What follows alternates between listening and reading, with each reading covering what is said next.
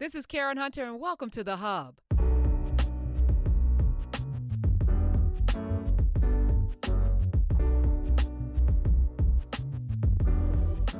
Before Donald Trump was elected president of the United States of America, he hosted a, a show called The Apprentice. It started out as a show pitting future business people against one another in competition, and the prize would be to work in the Trump organization. In 2005, the first black man actually won Apprentice, and Donald Trump had the audacity to ask him to split his championship with someone inferior to him. The response you'll hear in this interview with Dr. Randal Pinkett coming up next, but it also shows the character and dis- disrespect and racism that Donald Trump imbues. And Randal Pinkett and I talk about that.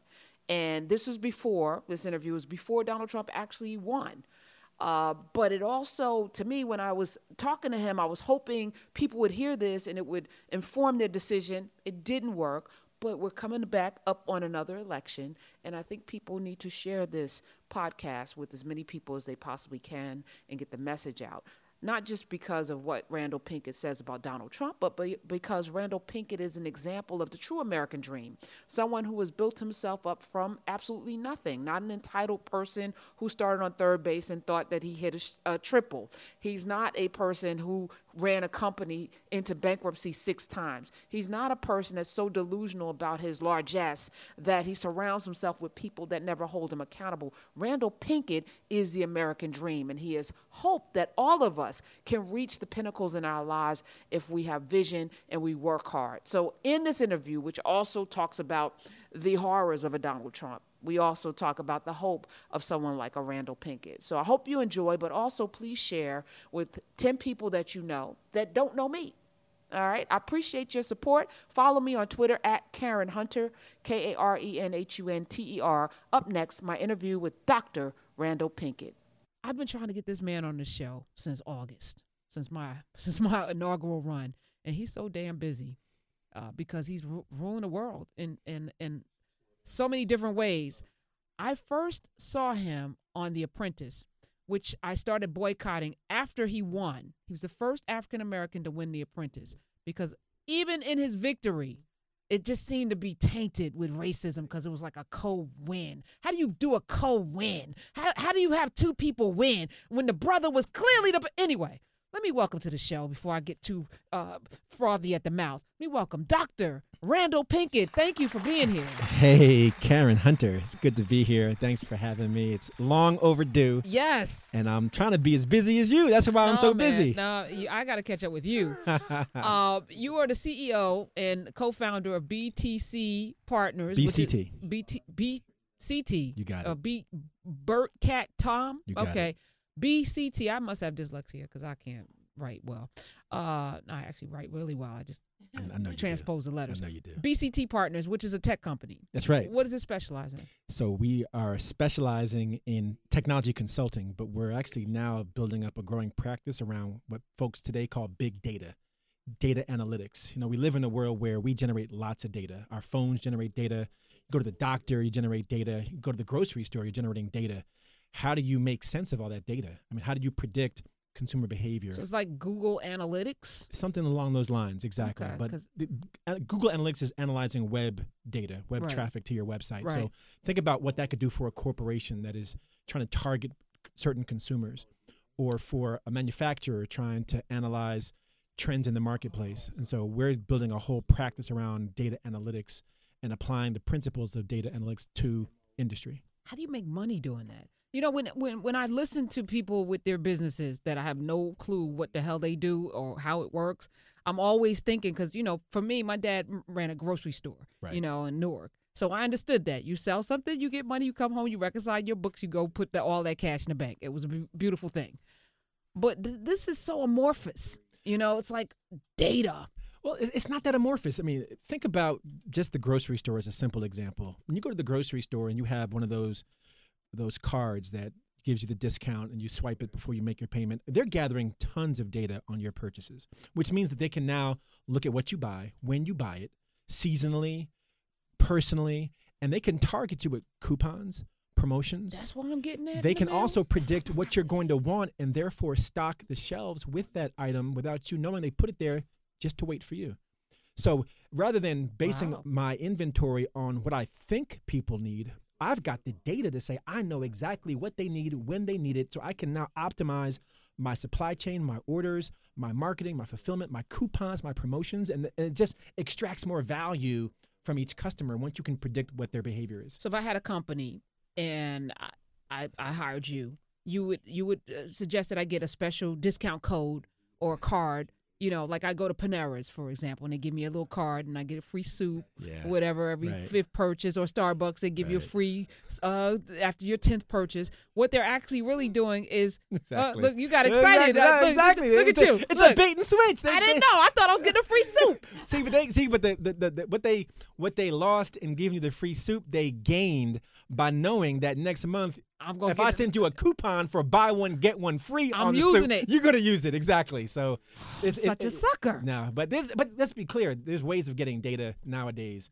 without having the swipe card. I mean, you can gather data on the internet. You can gather data from third parties. There's lots of ways to get data, but certainly the swipe card is one way folk get data. All right. So you with tech, you got an engineering degree.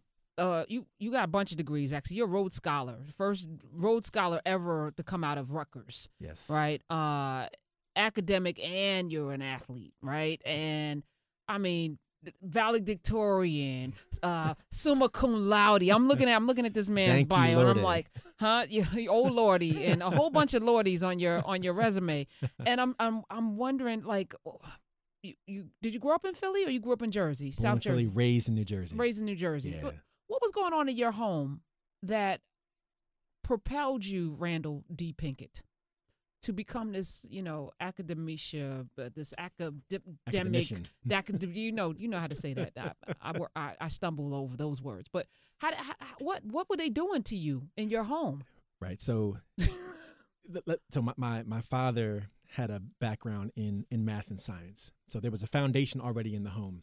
Uh, but just because you have the foundation doesn't mean that that ends up being the path that you pursue. So, when I was a child, my brother and I we desperately wanted a video game. Like every kid wanted a video game, and I'm gonna date myself. Back then, it was Atari that we wanted, right? Was it Pong? Are you that Yeah, old? yeah, No. Pong, oh, Okay, Space? Invaders. Oh yeah, Yeah, Oh. yeah, Missile Command. Yes, yeah. Okay. we taking it back. Yeah, there you yeah. go. Oh, That's the old school. Don't There tell nobody. Don't say that. You hush your mouth. And so we said we, we want a, we want a, a video game. And so we, we came down Christmas Day and we saw this big box under the tree. My brother and I we swore it was Atari. And so we ripped the paper open first, pushed every other gift aside, and we opened the box and we were like, "What in the world is this?" They're like, "We got you a computer." We were like, "Who in the world asked for a?" co-" We were real was it. Apple? It was a Commodore. Oh my gosh, one with the big booty in the back. Uh, remember that? yes, I remember that. People who are listening who are old enough, you, you got to be 40 or above to get this. The Commodore was one of the front runners of what we call the personal computer. And so my parents had the vision to say, and this is a, this is almost a direct quote. They said, if you want to play the video game, you have to make the video game. What? And we were like, really? Like, is it that serious? What's wrong with these people? Right, but you asked the question. What happened? What happened was they said we don't want you to be a consumer of technology, pointing and clicking and downloading and just pushing buttons. We want you to be a producer of technology. So if you want to play the game, you make it. And to make a long story short, it gathered dust for months, and then eventually my brother and I popped it open. We learned how to code. We got really geeky on that thing and started making our own video games in middle school. And now today I run a technology company that builds software and, And it's databases. like almost a billion dollar freaking yeah, company. yeah. So, no, so, so it wasn't an accident. smooth. Listen, I wonder because you you you also deal with diversity, or oh, you got a book out, which uh, yeah. which if you give me a copy of it, I'll give it away on a Tuesday. But it's called. Black Faces in White Places, right? Yes. And we've talked yesterday because you know. Iyanla was trying to fix Debbie, uh, Debbie, whatever her name is, Debbie Turner, Debbie, the, this figure skater, Yes. Debi Thomas. Debi Thomas. There you they go. tried to fix her life. Somebody high achiever, a doctor, medical doctor, you know, Stanford grad. Stanford grad, engineer, Olympic bronze medalist. Yeah, first first ever to first black to ever medal in the Winter Games. That's right. A hot mess right now, and I said some of that God has to do her. with yeah, God bless her for real. Uh, to to do with being always the person in a space where no one looks like you. That's right. And where your psyche is constantly assaulted and you're always questioning your very being because yes. people don't embrace you the way they should when you're the only one. So when you talk about black faces and white places, and I talked a little bit about The Apprentice because I only watched that season because you were you were on there. To be honest with you, I appreciate you. Uh, because it's it's tough, you know, being the only one. This before became Celebrity Apprentice, but they Right. were it was real, right? Where they had real people, and you were fierce. And so every week I'm like, this brother's gonna win. And you get to the end, and it's like a cold win. And your speech made me even more. I'm like, if I don't get to meet this man before the end of the world, I don't know what I'm gonna do. But your speech was who, you know, like it. It just kind of dropped the mic on Donald Trump in a way that I had never heard anyone challenge him, and he looked stupid, more stupid than he's ever looked. So, so walk me through that. So, for those listening that didn't see my finale of The Apprentice, uh, it's a reality show. 18 candidates compete on two teams. The winning team gets a prize, losing team goes to the boardroom. Somebody gets fired. Get down to the final two Lincoln Center, live television. Randal, you're hired as The Apprentice. I'm celebrating. I'm high fiving the cast. I'm doing the, the, the chest bump. Trump calls me back and says, Randall, what do you think about sharing the title with the runner up? And I had the same look on my face that you have on your face. And that was 10 years ago, almost to today. And let's be clear. First of all, I was the only person of color to win on the show ever. There were seven seasons, six whites, and Randal. Second, I had an undefeated record as a project manager. I had a winning record on my team of seven and four. My adversary had a losing record on her team and a losing record as a project manager. And here's the kicker, Karen. Final task, charity fundraiser. I raised 15 grand in one day. My opponent raised zero dollars that day. No shred of justification for her being the winner, much less the co-winner. So I was insulted in that moment. I'm insulted today, right? Yeah, no, me too. I was ready to swing. There you go. And so I said to Trump what you saw me say, which was if there's going to be a winner tonight, it's only going to be one, and it's going to be me. And this is not the apprentice. This is Right. the apprentice. Yes, that's what you, you went Latin on him. You took it to the Latin. I said, oh, he did the Latin. yes. And then I dropped the mic, and, and- Yes. and I ended up being the sole winner. Yes. But but again, to the black faces and white places conversation, Alfred Edmond from Black Enterprise magazine wrote a great Yes, piece the next him. day. Alfred said, "What happened to Randal happens to millions of people of color every day in corporate America. He just had 15 million people see it happen, and that's real. That No. is real." I, and I know it's real, you know, a- and it's that, you know, twice as good To be considered for, equal. for half, not even equal. to be not half, even yeah, to be half, half, half. right? And it, and it's it's all of the constantly fighting through images and perceptions and Yes. having to explain yourself and having to to even even not be yourself. The masks Yes. that we wear that I refuse to wear. You know, thank God I'm at a place where I don't have to. But it does something to your innards. That's At some point, it Yes. does something to your innards in a way that's not healthy. And the reason my co-author, Dr. Jeffrey Robinson, and I wrote the book Black Faces and White Places was because we wanted to give folk of color a blueprint for how do you navigate these environments where we are still underrepresented and we are still subjected to stereotypes and discrimination and all kinds of craziness trying to hold us back. How do you navigate those environments and not lose a sense of who you are? Still be able to look in the mirror and be proud of who you are. And the biggest lesson we learned from the dozens of interviews we conducted with people like you and others who are accomplished in their industry is you got two choices. You can either maintain an identity of who you are and navigate and then be proud. Because if you don't, if you give up something of yourself, no matter what success you achieve, It it, will doesn't matter. be worth it. It that I know, because you're unapo- and I say I'm unapologetically black, and and I don't even have to think about it. You know, like I refuse to be anything but who I am in any place that I am because I recognize the the cost to do The to cost. that. There you There's a cost. It's a But- cost. And and you know what? There's a respect that comes when you do walk into a place and you're yourself that we don't because we're told like we had a caller yesterday who was told, well, you if you go to a white school, you'll be accepted more. So she went to white school and like lost lost her sense of self There you go. and then still doesn't have a job. There you go. So so it's like if you're gonna compromise, don't compromise yourself. That's you the go. only thing you It's have. the only thing you have. You're right. Do not compromise yourself. And we wrote the book based on these 10 strategies. And strategy number one is establish a strong identity and purpose. Identity speaks to who you are, purpose speaks to where you're going. Think of identity like your anchor. It's what grounds you. Purpose is your compass. It's what guides you. If you don't know who you are and where you're going, when you go into an environment where you're underrepresented, the proclivity is to think, I got to be like them. Yeah. I got to be something To other be than successful. who I am. Yep. And that's quite the contrary. No, see who you are as your greatest asset, as your to put it in business speak, your competitive advantage that, that Karen Hunter brings to the table what nobody else can bring. So don't give that up because that's the that's the value that you potentially bring everywhere you go. I'm a disruptor. So here, what I do now, they gave me a desk upstairs. So I gather around black people just because, you know, when there's two or more of us, they get nervous. Right, NAACP meeting. Yeah, yeah. and it's so funny though the reaction though. People walk by, it's like, yeah, like what, what's going on? I'm like, yeah, we're we're plotting to take over the place. Come on, there's another black person. I bring them over. Yes. And I'm like purposely doing, but the black people are uncomfortable. Yes, They like they get very. The others upstairs are like, "Ooh, What is she doing? I don't want to stand here with you because I'm gonna get in trouble. they gonna get me. But I, I just think you know we gotta poke the finger in the eye of this and, and challenge the status quo of what they think about us. And the only way to do that is to be bold in it. That's exactly right. So so uh, eight six six eight zero one eight two five five. That's the number. We're talking with Doctor, and I gotta give him that Randal Pinkett because he earned. You got four four degrees. Five, Four, five. five. Sorry, I apologize. Damn. I go, t- t- t- why? Why do you have five degrees, Randal Pinkett? Why? Why so many? Hey, so so so that so that I could be overqualified for any job.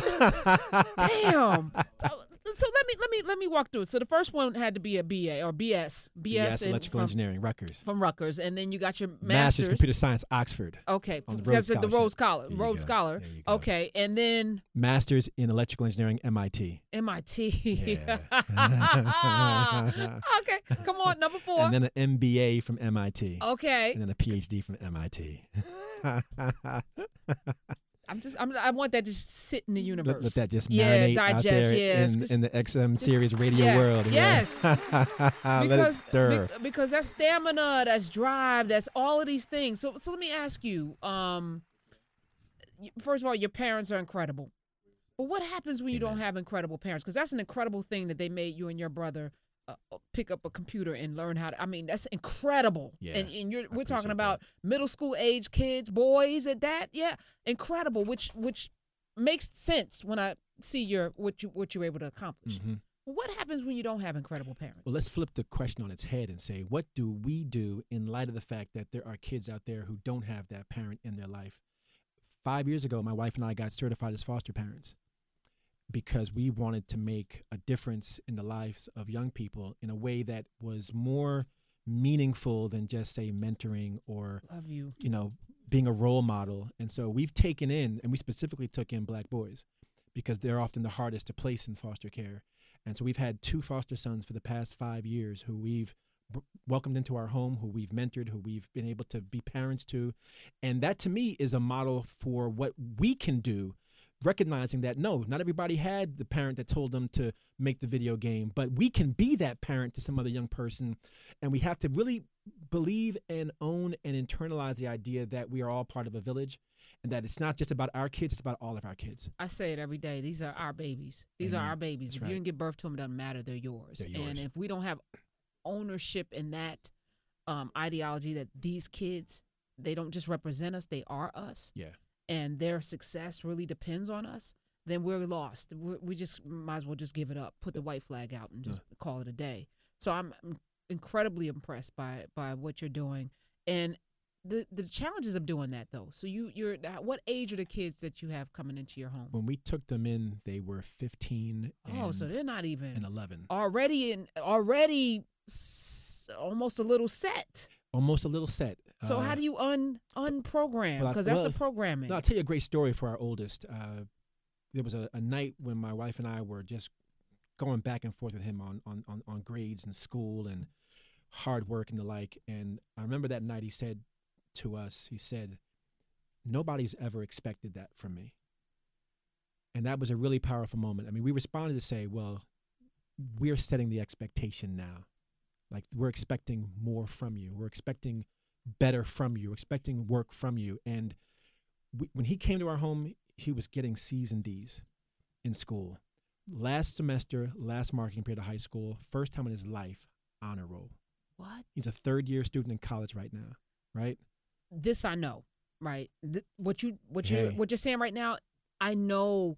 Like for a lot of people, they look at our kids and they see hopelessness, and they That's see right. They see there's nothing we can do. You know, we see, uh, you know, teachers in school being abused by kids, and I've said on these airways uh, that would never happen in my classroom. I know that at the core of my being because I don't play that, Right. and it's not even that I'm a hem them up or beat them or anything. It's just you just know what it is that you when you look in a child's eye, what you can do That's for that child when when it when it comes That's from a sincere place. That's right. So and it doesn't take all day, and it doesn't take many years. It just takes the. Cons- they just want somebody to care about them To and love love them. them. And to be consistent in their lives, that is there through thick and thicker, that is committed. Thicker and thicker.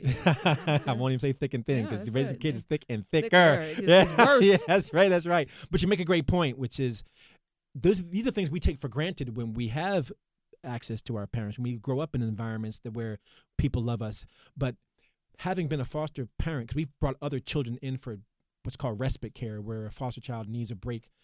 Uh, the family needs a break, so the child goes to another home temporarily. So I've had foster kids for temporary periods So of time. other foster homes needed a break from that kid. Maybe because they had to travel for, a- for Oh, okay, vacation and couldn't take the child with them. Uh, Okay. are a bunch of reasons why.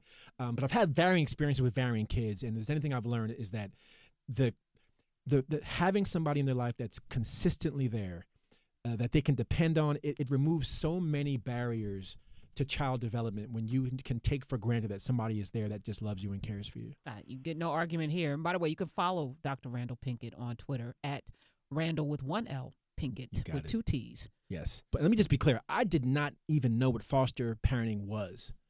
My brother became a foster parent uh, because he saw a friend of ours on a plane, coincidentally, who was picking up her foster child and taking her home.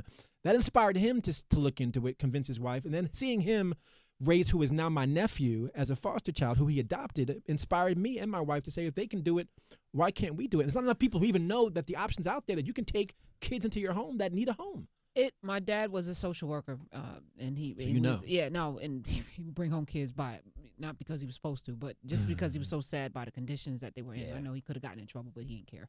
But I, you know, so so I'm raised in a home where that this is you know part of the the norm. mantra. But you you you realize that there's so many kids that, and he talked about this, just languishing in youth youth group homes and Yeah. in these and they're usually black boys who That's have right. nobody that wants them. That's right. And I don't know what's worse in in this life to have nobody who to have nobody love you Yeah. that you know. There's not a single person that you know that loves you Mm-hmm. unconditionally.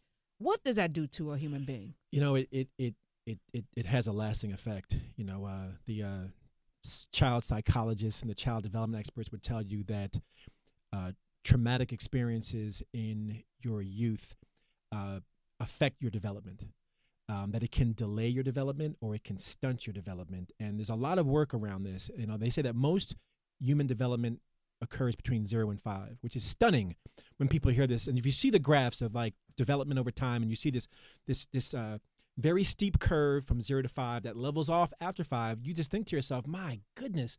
And so when you don't have the love, you don't have the nurturing environment, when you don't have the protection that a parent or a family is supposed to provide, you end up being exposed to what can be potentially uh, adverse conditions, adverse effects. So neglect is an adverse event. You know, abuse is an adverse event. Not being loved is an adverse event, and that ends up having an effect on your overall development.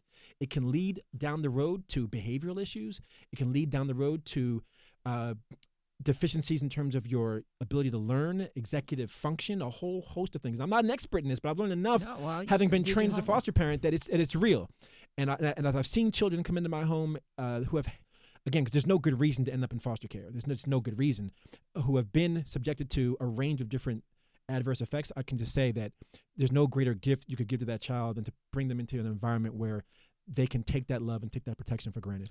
You know, one of the reasons we we wrote Black Faces in White Places was because we wanted to talk about these issues of identity because one of the things that prevents folk of color from going into technology is this perception that it's not a part of For our us, culture. It's right. not of us right? So it's identity is defining both what you are and what you're not. So if you say look i'm you know my, my culture is not math. It's not science. That's white. That's other or it's nerdy. It's not cool. That so I don't want to be tech. To be tech is to be something other than what I want to be.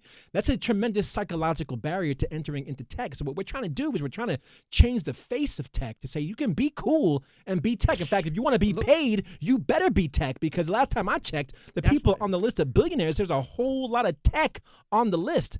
So we got to tell our young people that hey, you know, if you see, you know, to say that I'm a I'm a programmer, I'm a coder, I'm an engineer, I'm a scientist, that that is part of our culture. It's part of our history, and you are simply a continuation of that legacy. This is not new. We've been there, done that, got the T-shirt, designed the T-shirt, and made money What? on the T-shirt. and charge fifty dollars for the T-shirt. There you go. That's what we do. Randal Pinkett, you are a pleasure and a blessing, and I'm so grateful that you're here. Will you come back? I will come back. Okay, You you, got- promise. you- okay, he put his promise. hands up. Hands promise. to God, because you make tech sexy. I'm just let you know. Y'all don't know this, but the, d- d- man is sexy on top of everything else. Yes. Hey, cuz. Uh, Randal Pinkett, Dr. Randal Pinkett. Thank you so much. Thank you, my sister for having me on the show. Right. God bless you.